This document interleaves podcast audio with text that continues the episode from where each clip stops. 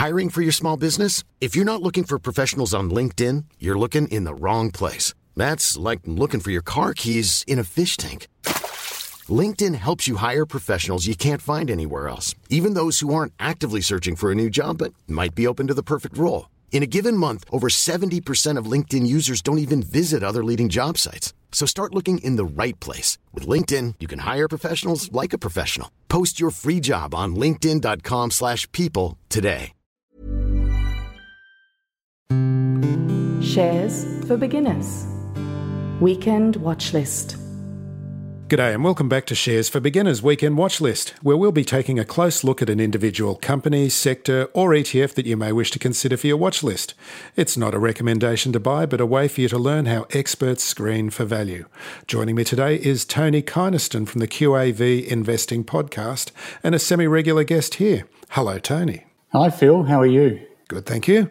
Today we're talking about Medusa Mining, ASX code MML, which is an Australian gold and silver miner operating in the Philippines. But obviously the company's based here in Perth like any good gold company.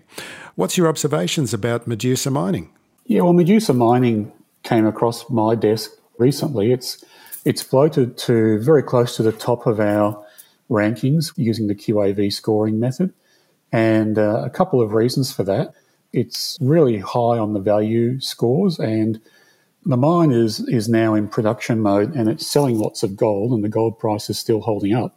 So there's lots of cash being thrown off by the mine and coming back into the company. So Medusa Mining trades on a price to operating cash flow of less than 1.5, which is very, very cheap. And its PE is 2, so very, very cheap again. And it's got a very strong balance sheet. I mean, it seems to be awash with cash when I did a bit of research into it. It does. It has lots of cash and they've paid off all their long term debt, so it's carrying no long term debt. So the balance sheet's good. The equity has been increasing for the last three years, which is something else I look at, which is a sign of financial strength. So, yeah, all in all, it's um, it's one of these companies that come along and say, "This is really too good to be true." What's the catch? And uh, I guess the catch is when you look at the risks of a company like this, which we should talk about. One is uh, the fact that it's based in the Philippines.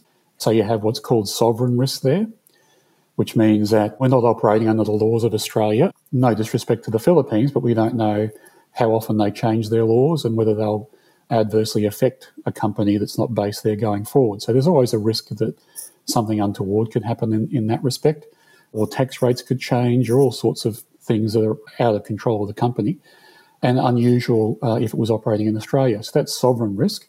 I also add that the company's been operating now for many years in the Philippines without problems of this nature, so there's no reason to suspect that they might have problems going forward.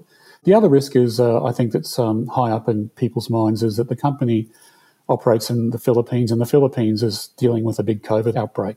And so, um, in its last quarterly report, which mining companies must do every quarter, they uh, announced that there was COVID lockdown procedures in place in the Philippines, but that their mine was still operating as normal. So they'd managed to find procedures to make things happen still, even though the, the locals were in lockdown, and the mine is still meeting its guidance targets for gold production. So that's that's something good, even though uh, obviously COVID nineteen is a risk, not just in the Philippines but everywhere. I guess uh, the, the, third risk, which I should talk about, is the gold price itself. And uh, this company sells gold, and uh, the gold market has uh, pulled back a little bit. In the last, say, two or three years, it's been going up. I think in the last two years, the gold price is up something like 50%. But this year, it's been going sideways, and uh, it dropped back from its highs of $2,000 US an ounce back to 1800 uh, which still allows the company to make lots of money. Its all-in sustainable cost is around $1,300 US. So it's got a pretty healthy margin for selling gold. But obviously, if something happens and the gold price drops, then that margin will shrink and that will affect the share price. So this is a classic value play, almost in the Buffett style. And I remember reading a book quite a while ago now about a, a British journalist who went to Harvard to do an MBA for a year. And as part of doing the MBA, they have to do a project and turn it in and get it marked as part of their assessment. And so he wrote a book about being a journalist at Harvard doing an MBA and then published it, and it was quite a good read. I bought it because one of the sections in the book dealt with Warren Buffett, who uh, goes to Harvard every year and uh, spends a half a day or so with them answering questions. And the summary of the British journalist to Buffett's methodology was basically that find a good company, and when the CEO sleeps with the goat, buy the shares. So basically, he's saying that uh, find a company which has a share price which has been trodden down a bit, but really isn't affecting the performance of the company, and then it's good value. And so this is a bit bit the same, really, that uh, we have a, a company which is on any sort of these metrics, if it was operating in Australia, would be worth a lot more than it is now. Um, but because it's operating in the Philippines with the risks I've outlined, it's it's not really being followed by investors. And, and that's another thing to to note is that there's no uh, brokers of any note doing research into this company. So we need to do our own research into it. What was that expression, sleeping with the goat? Find a good company, and when the CEO sleeps with a goat, buy the shares. what does that mean, sleeping with the goat? Oh, it, it's embroiled in a controversy which isn't affecting the performance of the company.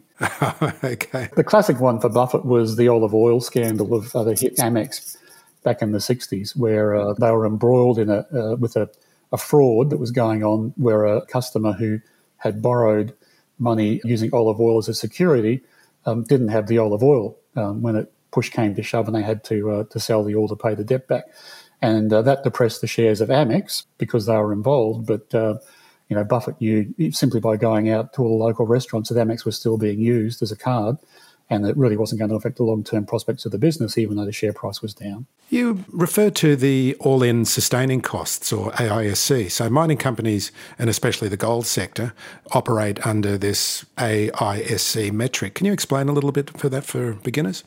Yeah, sure. So, all in sustainable cost is basically equivalent to the cost of goods sold um, if it was a factory that we're talking about.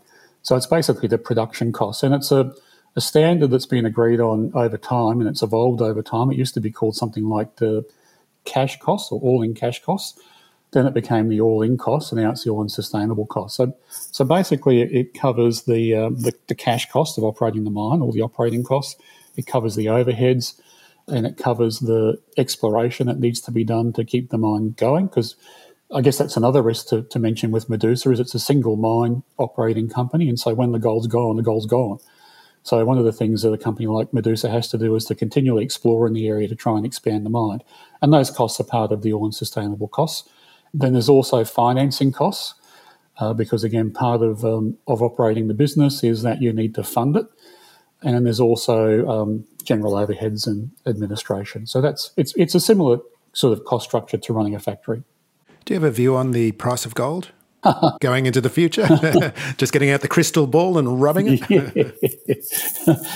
I have a view, and it's that you can't predict it. So I can tell you what the sentiment is. If you look at the chart for gold, as I said before, it's, uh, it's going sideways at the moment, but it's still elevated. If you look at the chart over the long term, it's sort of, say, the last three or four years, it goes from lower left to higher right. So I think the, the gold price is still in a long term trend, uh, which is upwards but uh, it's really fluctuating now because of uh, all the risks that are out there in regard to inflation around the world reappearing, in regard to COVID outbreaks and how they're dealt with.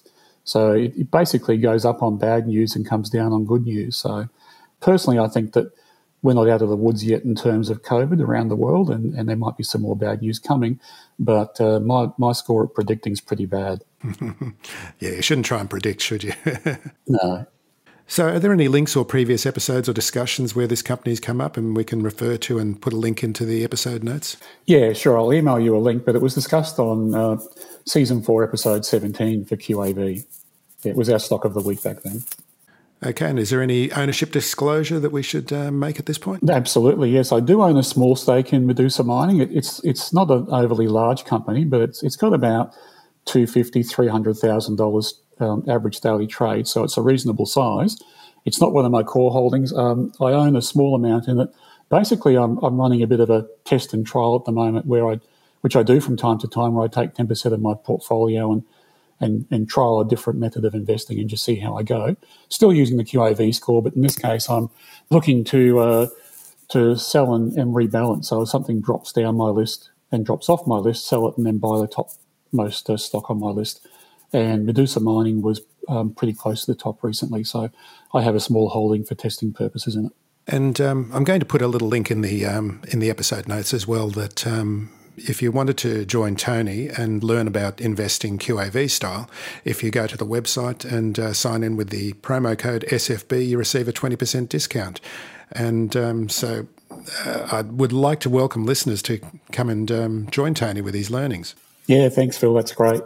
We've had a number of your listeners come across, which is really good. And we've got a nice community going now too, which is, is being added to all the time, but it's working really well. Yeah, the Facebook group is really good, and everyone really seems to be taking to it. The way that I put it is that um, most people should be just looking at ETFs and just going into ETFs because if you want to learn to buy individual shares, it's like learning a language. You need to spend years doing it and years getting it right. And I'm I'm very happy to to invite people to, and recommend the QAV podcast as a great way of learning. Oh, thanks, Phil. And I agree with you. Like you know, relatives and friends have asked me over the years where to start. Start with a listed investment company which tracks the index. It's low fees, as you say. You get to learn the lingo, get to learn what dividends are, how the tax works. Even the basics of opening up a brokerage account and buying. Correct. Yeah. Mm-hmm. Work out what your style is, whether you're the kind of person who checks the price every day or puts it away and doesn't check it.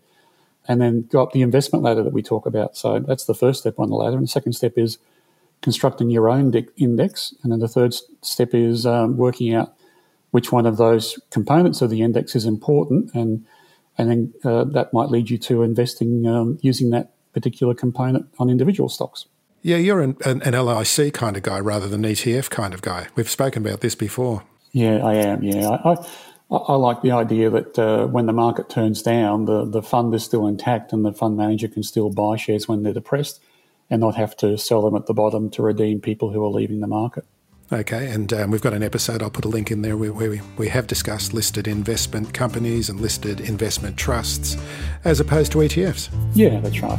Mm. Tony Kynaston, thanks very much for your time today. Thanks, Phil. Always a pleasure. Shares for Beginners is for information and educational purposes only. It isn't financial advice, and you shouldn't buy or sell any investments based on what you've heard here. Any opinion or commentary is the view of the speaker only, not shares for beginners. This podcast doesn't replace professional advice regarding your personal financial needs, circumstances, or current situation. And thank you for listening to my podcast.